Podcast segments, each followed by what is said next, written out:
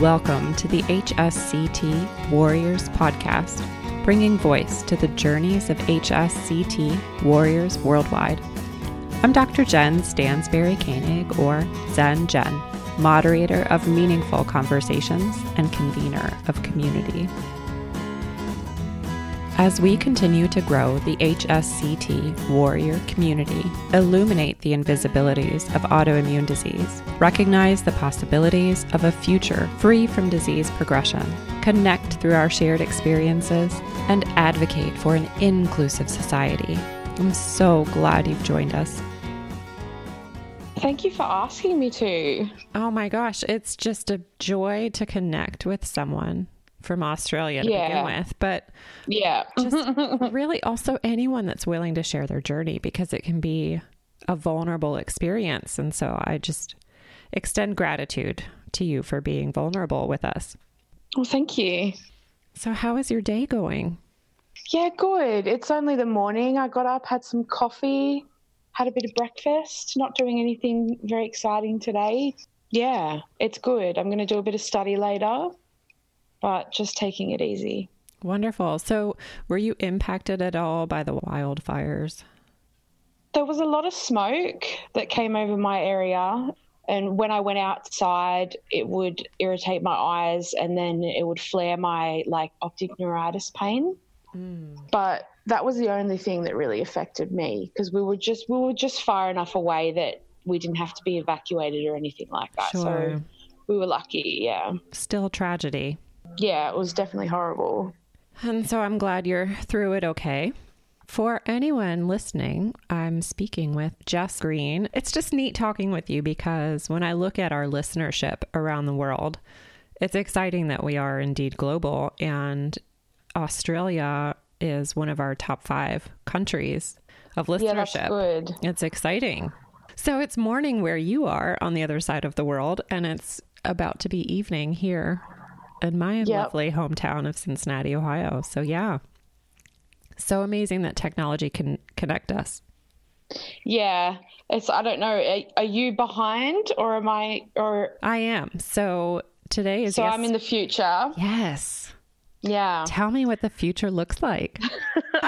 The future is finally clearing in the sky, and we've got some blue sky after about three days of rain. So mm. Where the future is sunny. The future is bright indeed. Indeed it is.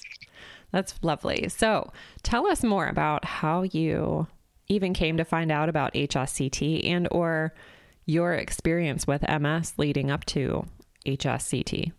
Well, um, I was finishing my first year of university, and it was just after exams, and my eye, my right eye started to hurt.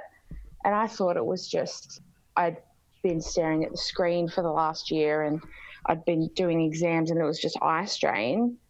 But after a while, it didn't go away. So I went to the doctor, and he sent me to the optometrist, who had a look in my eye. And he called my doctor back while I was in the office. And like looking back now, that seemed a bit weird, but I didn't think it was weird at the time. Mm. Like the optometrist calling my G P, and he said, oh, you should get your patient to book in to have an M R I today as mm. soon as possible. So my G P booked me in. I had an M R I that day, and I went back to my G P. Um, I think it was the day after. And he said, you have inflammation in your optic nerve, and it looks like you've got M S. Wow. In your brain. So I think it was two days after that, I went and saw my first neurologist, and then I had a lumbar puncture a couple of days after that, my first round of I V steroids a couple of days after that. So it all happened in like a week. Wow. That's from really like quick. A bit of eye pain. Yeah, it was it was super quick. So a little bit eye pain to lumbar puncture, I V steroids, and M S in about a week. Mm. So it was how pretty shocking. That, yeah, how did that feel? It was just like like overwhelming, and a bit like, what does this even mean? And so I researched, and that's what I do. I research everything. And So I just started to research, and one of the first things I ever researched was H S C T, and I looked up so much about it, and I read so much about it, and I asked heaps of doctors about it, and then it kind of like fell away, and I didn't think about it for another couple of years. Well, yeah. So when was the all of this, the diagnosis? And yeah, so the diagnosis was January of two thousand seventeen, so okay. It's not that long ago. And then, yeah, two years went by, and I was looking up H S C T again because I had failed three drugs. I'd failed Copaxone, Galenia, and Ocrevus. Oh, my goodness. And my my doctors were kind of out of a loss. They were like, you, you keep relapsing. We have no drugs for you. We don't know what to do. And I said to my neurologist, send my stuff to, like, all my files and that to um, Saint Vincent's. They're having a clinical trial. I found the clinical trial online, and I said, send send the stuff. And he said, I've sent stuff before and I've gotten no replies. Don't get your hopes up. This isn't going to happen for you. And a week later they called me and said, can we meet you? I said, of course. And oh, then, my gosh. And then I, on the, it was the twenty-fourth of September in two thousand eighteen that I went and met with my team, and I didn't even, like, at that meeting I thought they were just going to talk to me about it because it was a clinical trial, but they had already accepted me. They were they were telling me what was going to happen. Oh, and wow. I, I had to yeah I had to stop at one point and go, um like, are we doing this, or are we just talking about doing this? Because I didn't know if they were, if they wanted me or they were just talking to me. But they said, yeah, this is what we're doing. Welcome. Gee whiz. How did that feel? That was a lot, because, like, the information that the doctors were giving me were, it was just an overwhelming amount of information. It was, this is how much chemo you're going to get. This is what's going to happen to your body. This, this, this. And it was just an overload of information. All at once, right? As you're finding out. Yeah. Just the possibility. Yeah. Wow. And that was, I was finishing, that was, I was finishing my third year of uni when this was happening. So I did all of my exams for my last year of university. And I immediately after I finished my exams, I started I V F. And after I V F finished in January of twenty nineteen, I started my first chemo with cyclophosphamide. And then I had about nine days of G C S F shots in my belly to um, stimulate the stem cell growth. And then I had the apheresis to get my stem cells out, and they took some platelets as well, and my veins weren't good enough, so I had to go and get a vas cath to get the stem cells out, which was fun, fun times. Sure. Getting getting a vas cath in your neck is, neck is never good. And your jugular, right? Yeah, yeah. Yeah. It's a little intimidating. Yeah, it's yeah, because you think, like, that's your jugular. If they if they cut that, isn't aren't you meant to bleed to death? Like, mm. oh yeah. Well, and even just when they remove it. Right? They need to seal oh, it up real good for a while. Oof. It's such a weird feeling yeah. having it pulled out. Yes. Like a long noodle getting pulled out of your vein. Yeah. Very weird. And I got ten million stem cells. Wow. So we were good. Like, I could have had the transplant twice over if needed. So I didn't Indeed. need to go back. Wonderful. Because yeah, it was really great. And I, like, I couldn't have handled another another round of those G C S F shots because the bone pain mm. got was, it was debilitating. It was just insane. So did they allow you to have some pretty heavy duty painkillers as part of the protocol? Yes. Yeah. Cause that's yes. also in the States. They allow that too. Yeah. I, w- I had to go to the hospital at one point and get some even bigger pain meds because I, I just couldn't walk. I couldn't move. That being the pain bad. was unreal. Yeah, it is brutal. Yeah. Some people don't get it, which it's amazing. is amazing. I don't know how, I but those people are blessed. Indeed they are. And so in your research about H S C T, when did they open the trials in Australia? Because I know for a long time, Australia was the only continent not offering H S C T. Yeah, so they had um, the first trial that they did was down in Melbourne, um, in Victoria, which they don't do that trial anymore. That trial's been shut and closed. And the trial for Saint Vincent's, the one that I did in Sydney, that trial has been going for five or six years now.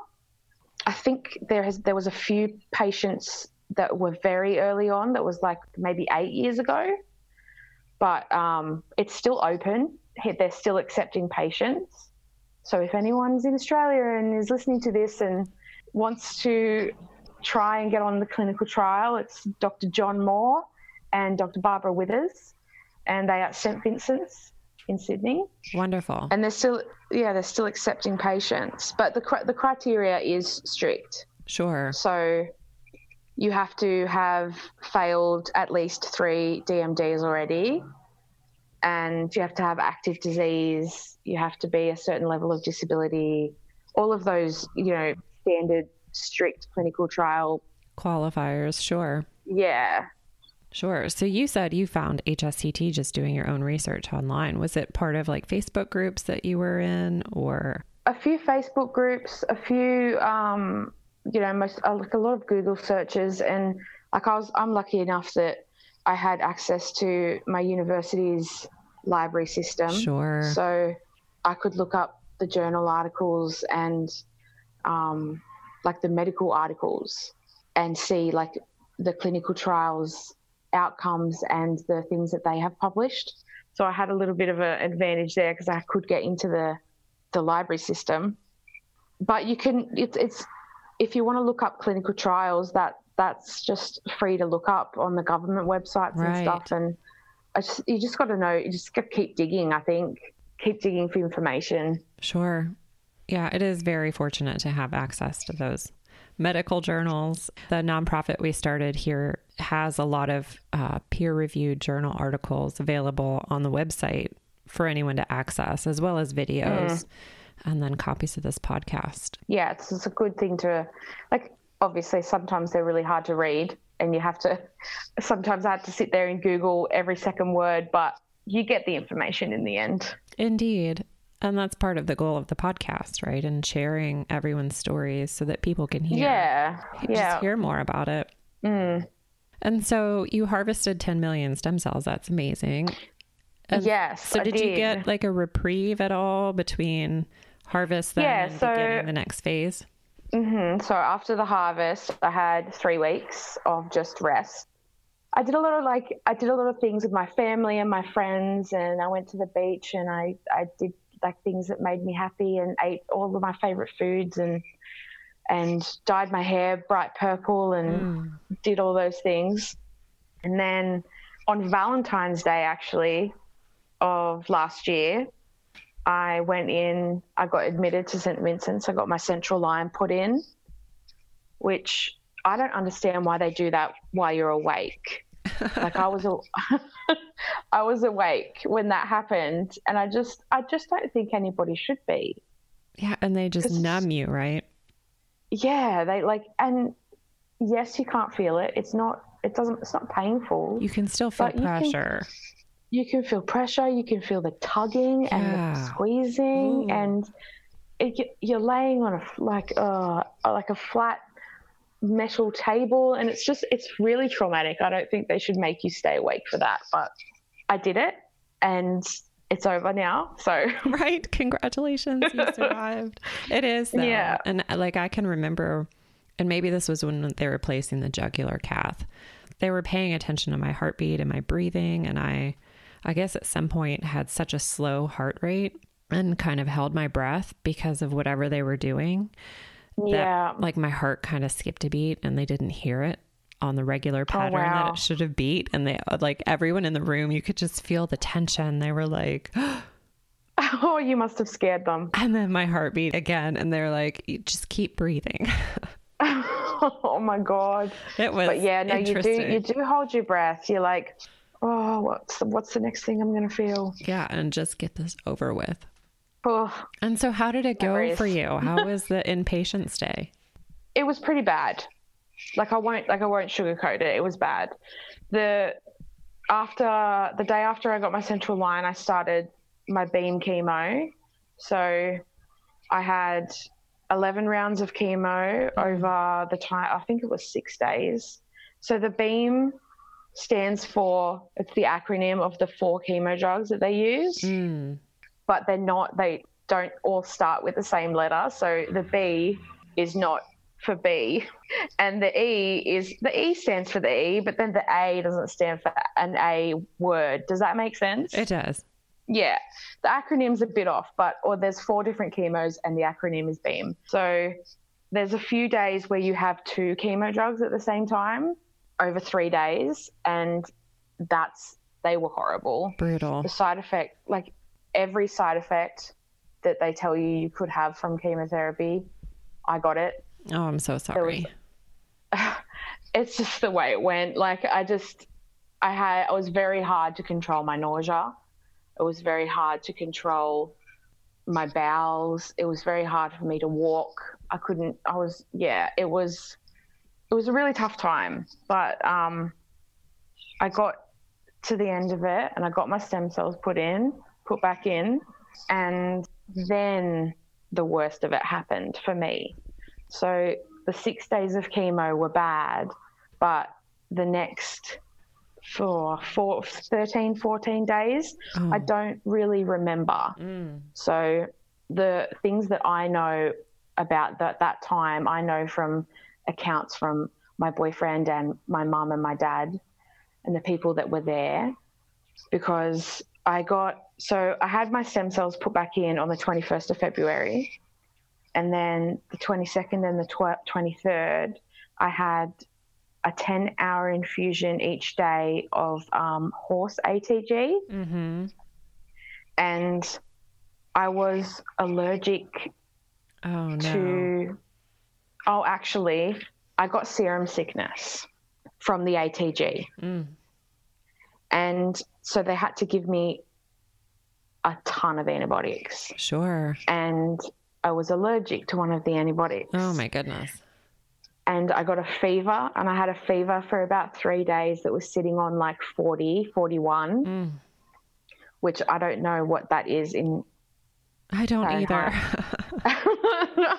um, I'll convert it real quick I... while you're talking. You keep yeah, talking. Yeah. Okay.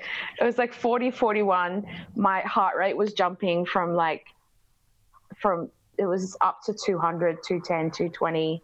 The rapid response team was coming in. They were, they were, it was really bad. That's like terrifying. I was not responding well. I was, del- I was delusional from the fever. My mum said I was saying weird things and I was doing weird things. And I had a rash that covered my entire body mm. from the serum sickness that I was, um, apparently I was just scratching myself out of my skin, because I was it just so itchy from this oh rash. And the one thing I do remember very clearly is, you know, when you get a fever and you're very, very cold.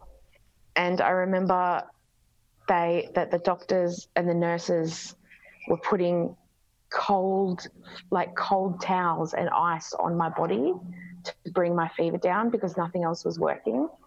And I remember just screaming in pain because they were putting cold on my already cold body. Right. But just to try and bring that fever down because, like, as quickly as possible, so it was not responding.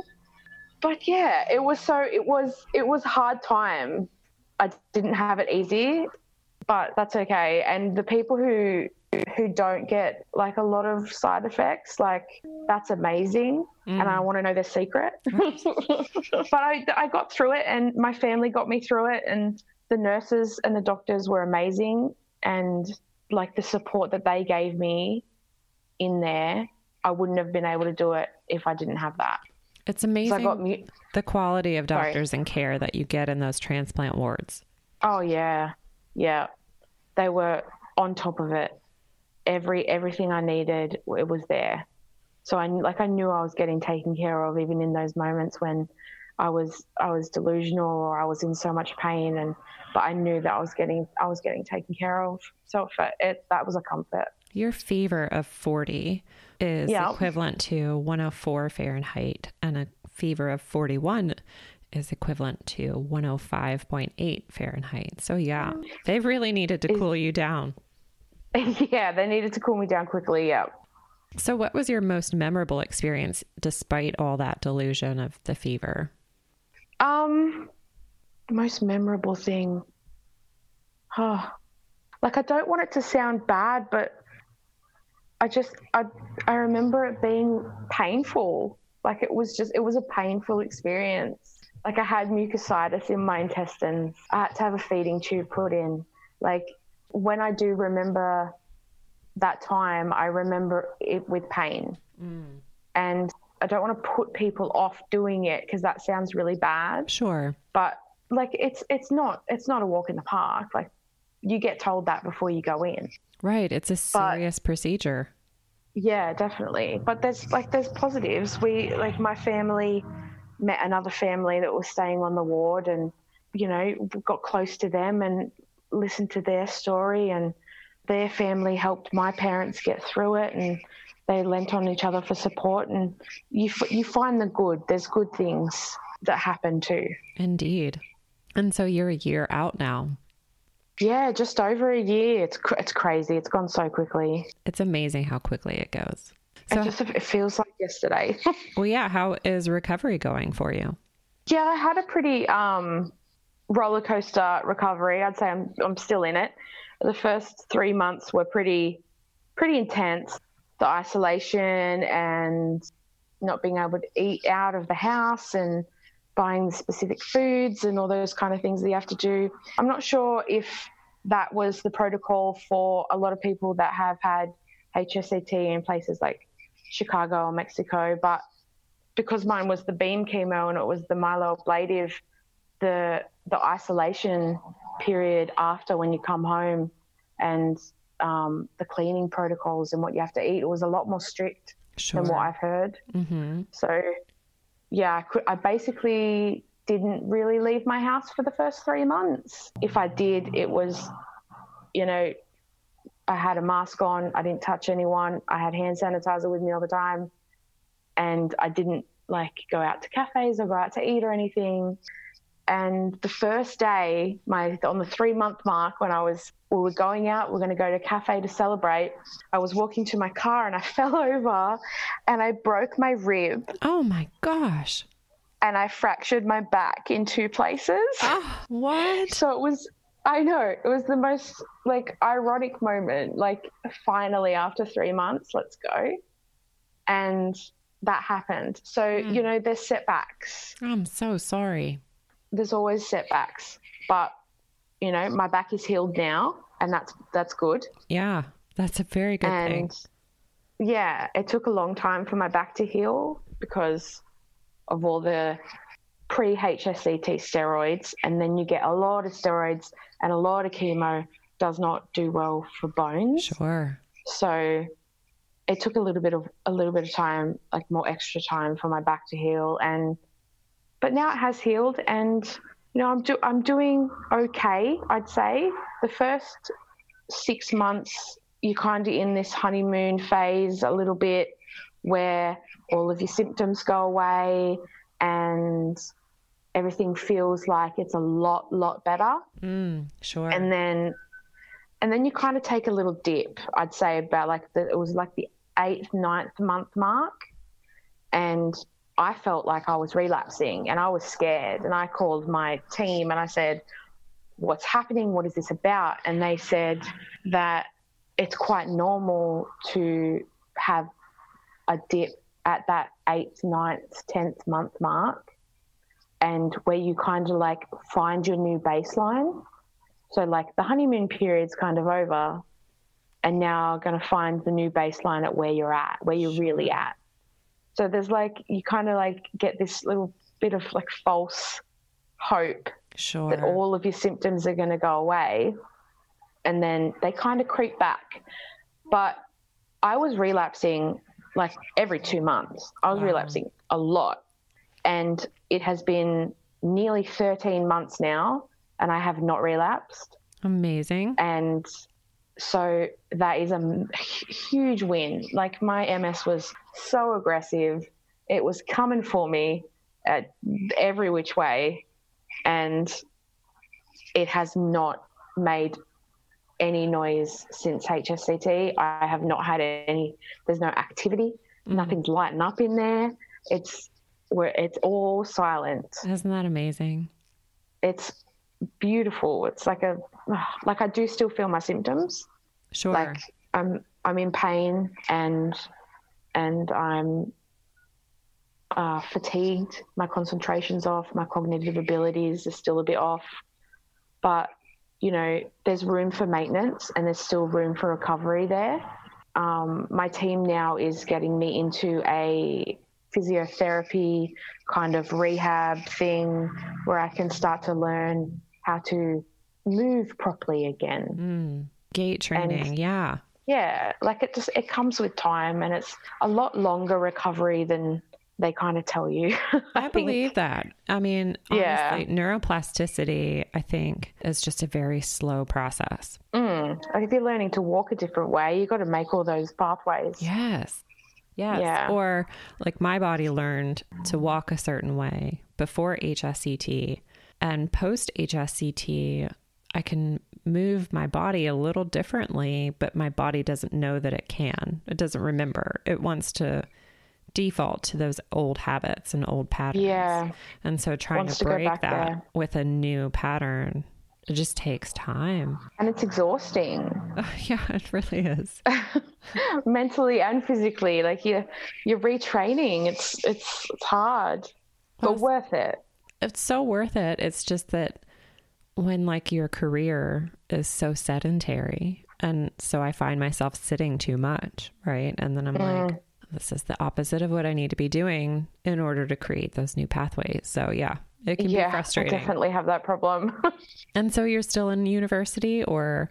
Well, yeah, I graduated my undergraduate last year in April. So I went to, I wasn't supposed to, because I was still in my isolation stage.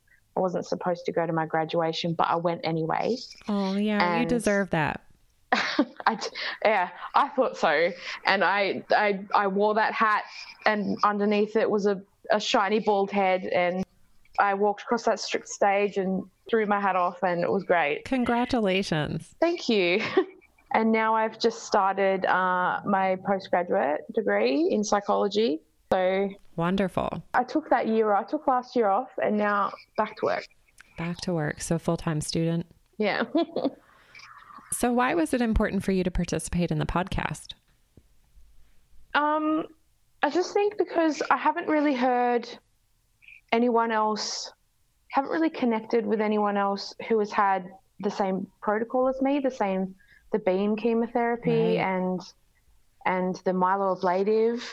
Like I've connected with such amazing people in the um, M S community on Instagram. These people are amazing. And they have gone through such trials that I have, that that connection when someone just knows what you've gone through mm. is priceless. Yes. But I still never heard anything about the same, what I've been through, like the exact same procedure. So yeah, maybe somebody's listening and, and they can go, yeah, well, yeah, it was, it's okay to be a year out and still not be recovered, because it takes longer than a year sometimes. Indeed. Everyone goes in with a different disability at the start mm-hmm. as well. Yes. So everybody's journeys are different and... And like, worth sharing. Yeah. If I could if I could run a month after H S C T, I would have done it. Yeah, there's no way. I have I have not run... Like, I can remember the last time I hustled up the stairs. I'm not sure I can remember the last time I ran, because it's been... a really long time, and I really yeah. don't like running. So I used to love running. I used to run a lot, but yeah, that's not, that's not in the picture right now. Yeah. Maybe well, in how the does future, that feel, who knows? Right? Like, how does that feel? Like, I don't like, I'm not, how do I word it? I'm not happy with what H S C T and other things like menopause and hormone replacement therapy and all of these things have done to my body, and and what M S has done to my body, obviously. But I do have like this feeling like now that I've had this transplant, and once I get the past the point where it's less about um, resting to recover and more about rehab to recover, mm. that I can I can get back into the the part of my life that made me feel better, like the yoga, the stretching, the doing the rehab, that kind of stuff, to get stronger. And because I was I was I was not strong before when I went in. Like I was walking with a cane. I it, I did not have any strength in any part of my body really. And I hope to get it back. And I think that I will be able to get it back now. You will. Because I'm you, not gonna yeah, I'm absolutely. not relapsing every two months. Right. But I did walk into the hospital with a cane and walked out without one and haven't touched it since. So that's amazing. Yeah. That's really amazing. Kudos to you. That's strength. I mean, you, you found strength somewhere. Yeah. I don't know where. like every, like every person that has had this, I think they're, I think they're amazing. I think they're so strong, whatever, for whatever reason that you've had to have chemo or a vas cath or a central line or anything mm. to do with some sort of medical trauma. I just feel like the mental ability that everybody has to go through this yes. is so huge. And uh, it's just, yeah, the strongest people, the most inspiring people I've met are the ones that have had to go through so much pain and so much suffering. And come out the other side, right? Hopeful. Yeah. So did you gain a superpower during your experience with H S C T? Oh, superpower. Mm. I mean, we are like all powerful, what? Right? I mean, like you said, it takes so much mental strength even just to go through it. Um, and it sounds like you had every complication possible. And I'm so sorry for that experience. Like I think, what, how did you get through all of that?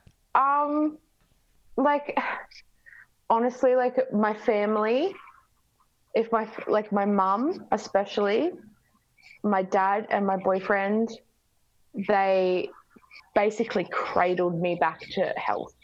They did not let me give up. Those times when I, when I, you know, was actively telling the world and the ward that I am done and I'm leaving and I would rather die than go through this. Mm. They were the ones that were there and they were saying, and they were reminding me what I was doing it for.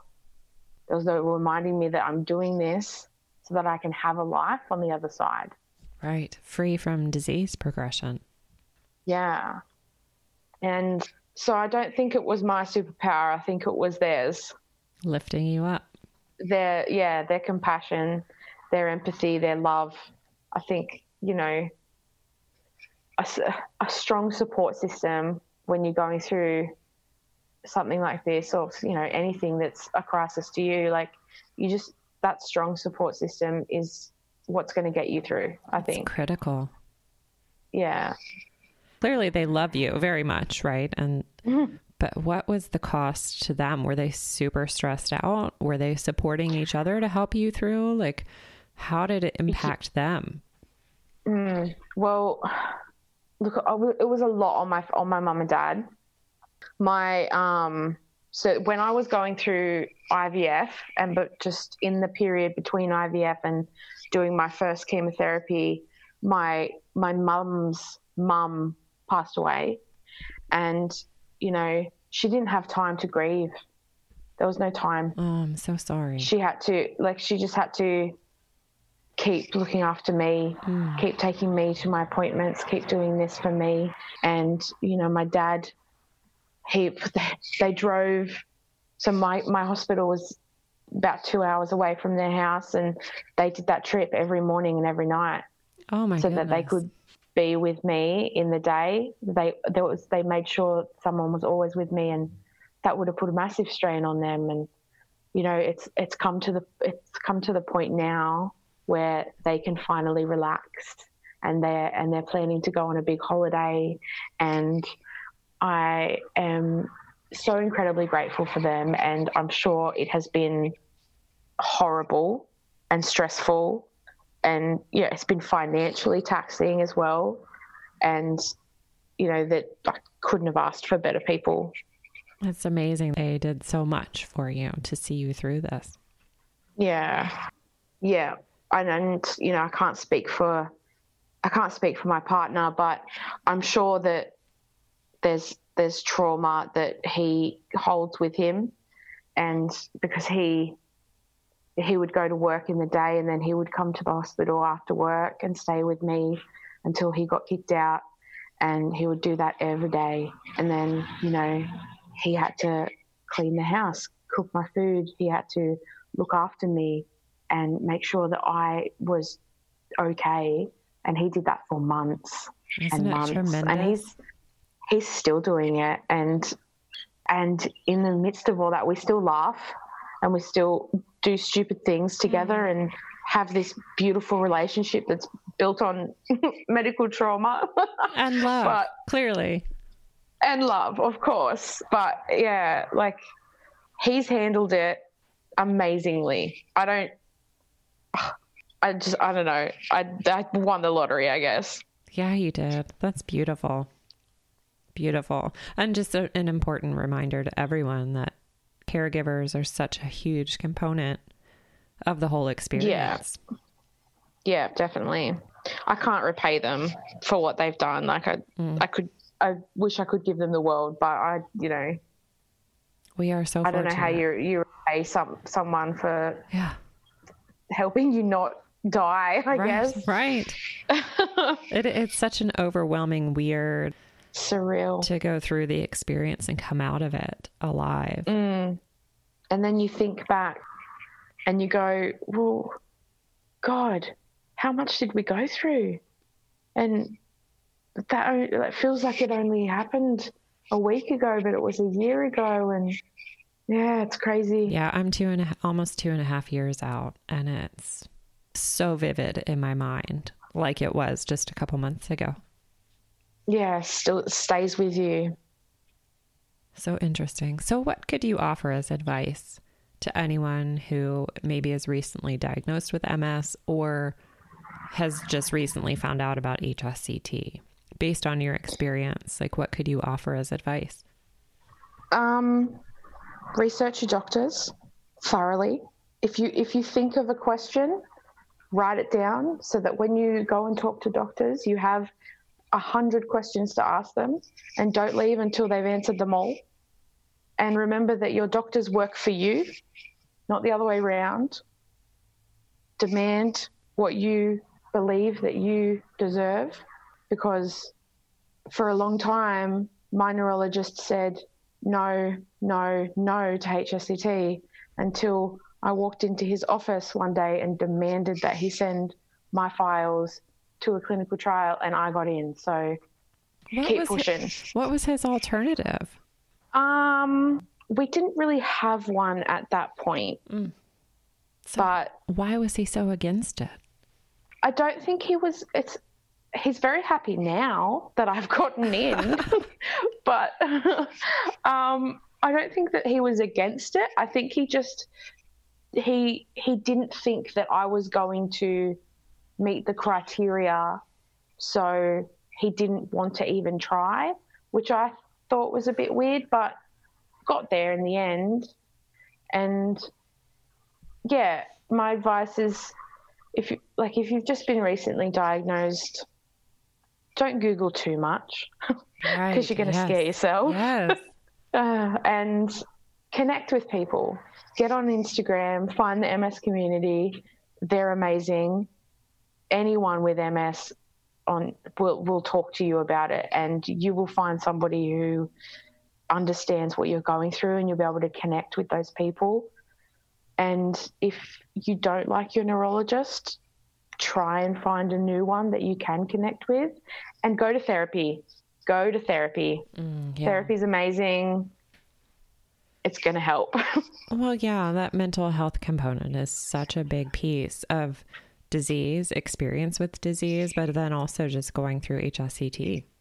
Oh yeah, like chronic illness and mental health kind of go hand in hand. And I'm, I'm a bit biased because I'm studying to be a psychologist, right. But I definitely believe that that therapy and, you know, mindfulness, meditation, all of those things that keep the stress levels down, mm. going to keep your pain away, keep those pseudo flares from coming. And I mean, not like you can stop a, a relapse from med- with meditation, but you can calm your mind from spiraling about it. Definitely. Right. Control the stress reaction. Yeah. So what is a strategy that promotes recovery for you now with H S C T? Promotes recovery. Well, so I just had my year checkup with my team, and what we're going to do, like for now as a plan going forward, is to do some, uh, physical rehabilitation, to uh, see a pain specialist, just because I'm having having a little bit of trouble controlling the pain that I'm having throughout the day. And um, vaccinations is next on the cards as well. So that's my plan. Sure. Have you had your titers checked? Oh, no, I, ha- I, no, I haven't retained anything. Sure. With myeloablative, I'm sure that's the case. Which is a little bit annoying because I have to get all of my vaccinations again, but that's all right. You will survive that too. Yep. What's another needle when you've had seven hundred? Depends on the placement, right? Oh my God, definitely. So what are you grateful for about your experience with H S C T? If anything, you had such a rough experience with it. Oh, I'm so grateful. I feel oh, like even though it was bad, I... I'm so lucky. Like, I was only the forty-sixth person in Australia to have it done. Wow. And there's so many people that should be able to get this without going through, without having to fight so hard to get it. This has stopped my progression. Like, it was one of the most aggressive M S that my neurologist had seen. I was continuously relapsing. I was not getting a break from the relapses, super active, and I was handed a literal lifeline from these people at Saint Vincent's who saved me. And it shouldn't be you win the lottery to stop M S. Mm. It should be you get diagnosed and your option is, do you want to have H S C T? That should be it. It should be an option from the beginning. And I am so grateful that I was chosen to have it done. And even though all of the things I've been through, I can't, I, I can't fault it. I can't say that it wasn't worth doing, because I'm walking, I'm driving, I can stand up and cook. I can do the things that before H S C T weren't possible. That's amazing. Mm. Like I'm still, like I am still struggling. Sure. But I do, I do, I do believe that time will take care of that. Well, and that's even more reason for people to get access to H S C T sooner. Yeah. Right? Yeah, definitely. Mm-hmm. Because, yeah, I'm... sooner the better. Right. I don't like to say I'm dealing with permanent damage, right? But it feels like permanent damage. It's taking a long time to recover. Oh, yeah. And if I didn't suffer this damage to begin with, it be it mm. would be nice to have found H S C T so much sooner. I do think that as well. Like, like H S C T, like if you if you lose symptoms after having your transplant, then that's amazing. But the goal obviously is to just stop progression. Right. So I still have all that damage from my relapses. Yes. And my la- my last relapse was to do with my legs, and that was really close to my transplant. It was only a few months before. So even if it was six months before, I wouldn't have had the damage in my brain or the damage in my spine that's controlling my legs at the moment. Right. Like, you just think, oh, well, what if it happened a little bit sooner? But I'm still grateful that it happened at all. Yes. Yes. And continuing on that path of rebuilding new neural pathways. Yes.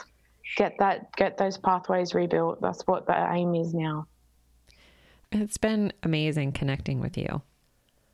Yeah, it's been really great. Well, I love that you're in the future and I'm talking with you. If I could see, like, if I could see into the future and see that we're both building those new neural pathways and healing, it'd be even better, right? But I love that we were able to connect today in the moment and share our experience with H S C T. Yeah. It's great to learn yeah, more about good. what's happening in Australia, just because we have such a good listenership in Australia. Yeah. Bombard them with applicants, people. Well, yeah, I hope it. maybe you know, they'll open it up. Well, and maybe to even more. And maybe more doctors will finally take the time to learn and educate themselves that's, about it, right? Yeah, that's the goal. If only we could get every doctor out there to listen to the podcast. Maybe I should send it to my neurologist. There you go. I will. You know what? I'm gonna. It wouldn't hurt. It's just an invitation. Exactly. Out of the thirty, almost forty people I've interviewed, not a single person has regretted going through H S C T. You know, at, at the at the beginning, when I first came home. Sure. You and... experienced a lot of roughness. When I couldn't taste anything, like the chemo had stripped my taste buds mm. and I could not taste a thing, and water tasted like dish soap oh. and I couldn't eat. Like I was, I, I, I was bitter then. I was like, why can I not eat food? Come on. And that was the only time I regretted it, when I really wanted to just eat some food. Well, that's totally understandable. Especially after having to have a feeding tube and all the complications you experienced. Yeah, but that's like everything else, that's healed as well. Yeah. And here a year later, you're eating whatever you want, I'm sure. Oh, I do. Well, that's another story.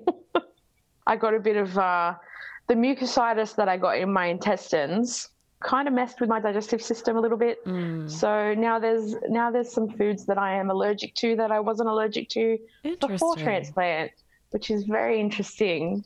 So I'm now allergic to yeah, I'm now allergic to garlic and onion. Oh no.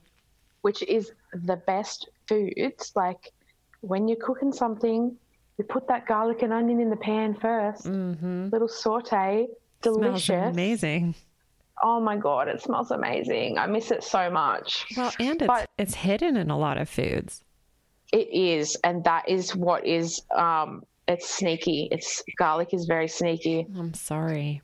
But I just think that's, it's weird. And it's such a weird side effect of the transplant. And maybe it's temporary. Maybe that will heal too. I hope so. I have been told that it won't. But I, you know, who who knows? There's, there's so many things that have happened over the past year that doctors can't explain, or they said things are going to happen and they happen the other way. So we don't know what's going to happen really. That's so true. Anything is possible. Yeah. It's just like M S. It's uncertain.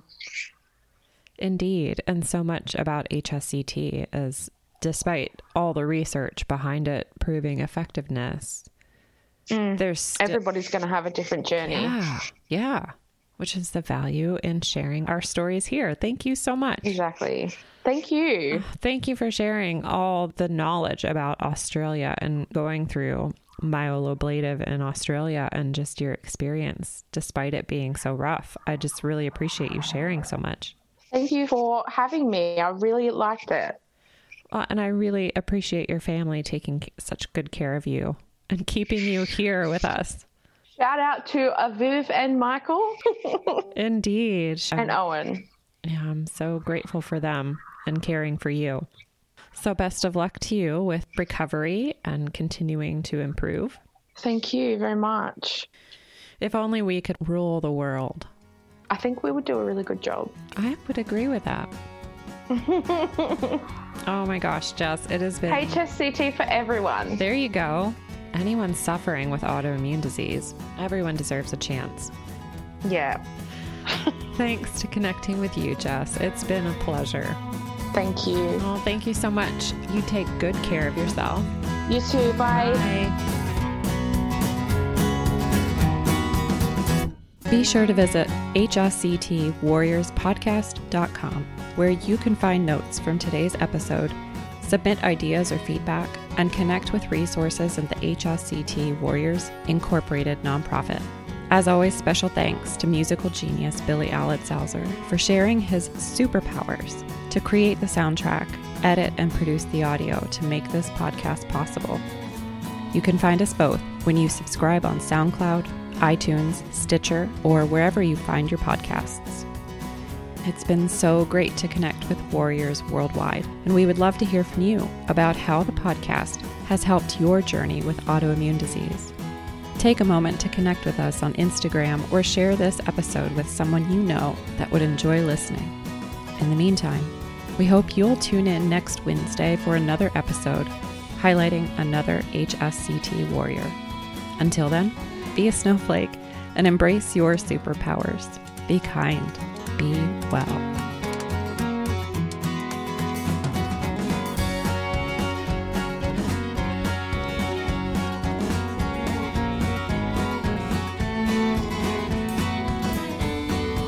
Jen Stansberry-Koenig and the producers disclaim medical influence and responsibility for any possible adverse effects from the use of information contained in the podcast. If you think you have a medical problem, please contact a licensed physician.